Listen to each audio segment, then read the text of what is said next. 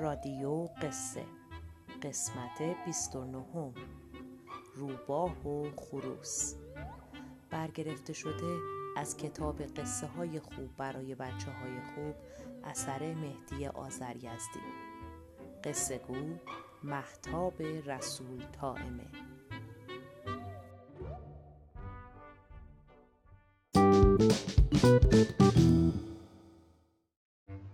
سلام بچه های عزیزم، سلام به همه بچه هایی که عاشق قصه و قصه شنیدنن.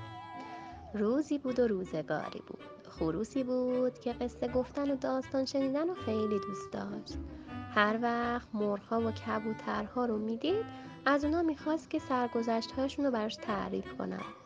اونها هم خروس رو دعوت میکردن و هر چیزی که از حقه ها و حیله های روباها و شکارچی ها شنیده بودن یا بلاهایی که به سرشون اومده بود تعریف میکردن.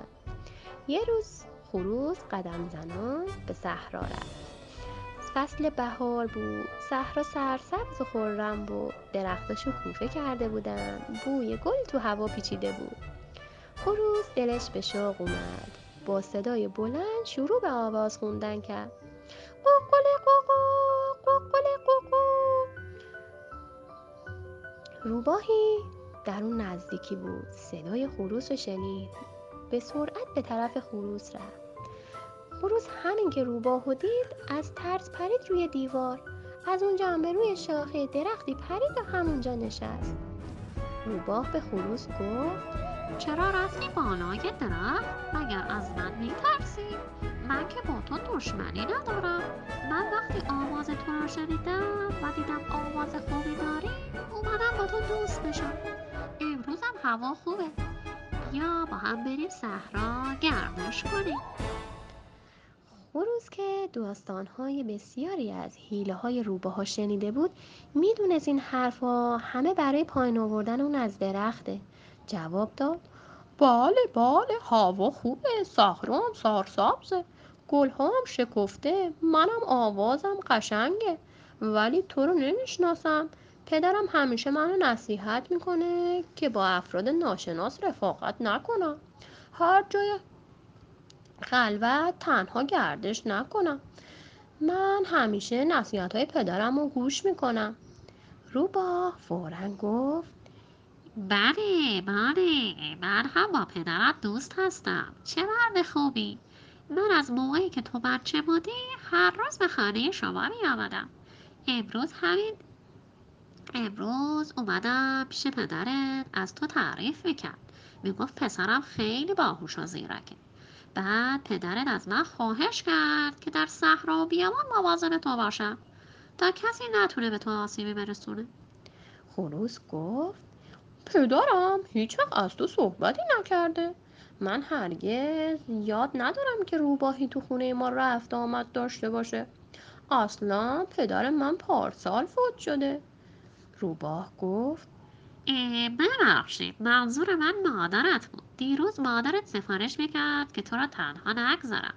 حالا اگه میلی نداری گردش کنی حرفی نیست، ولی از این که از راه رفتن با من احتیاط میکنی خیلی متاسفم که هنوز دوست و دشمنت رو نشناختی.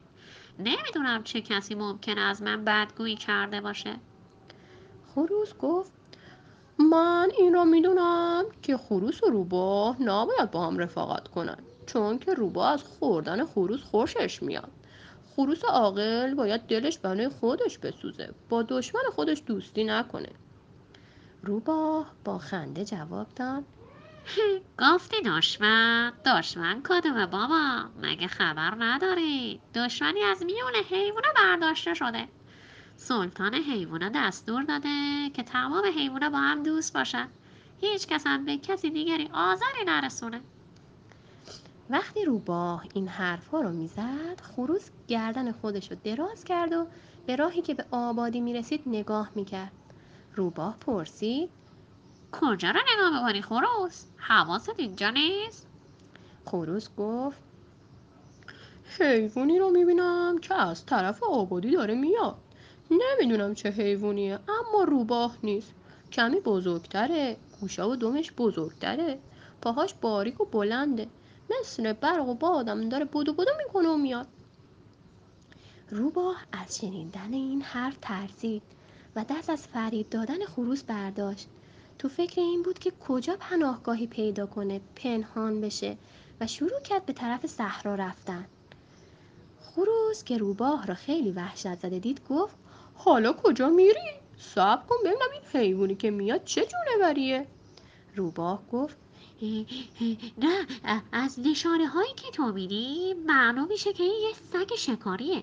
ما میانه خوبی با هم نداریم، میترسم منو اذیت کنن. خروس گفت پس چطور الان خودت میگفتی که با هم همه با هم دوست هستن؟ گرگ و گوسفند و روباه و خروس رفیق شدن، کسی با کسی کاری نداره. روباه گفت بله، اما میترسم این سگ هم مثل تو این خبر رو نشنیده باشه و به من آزار برسونه. و این را گفت و پا به فرار گذاشت.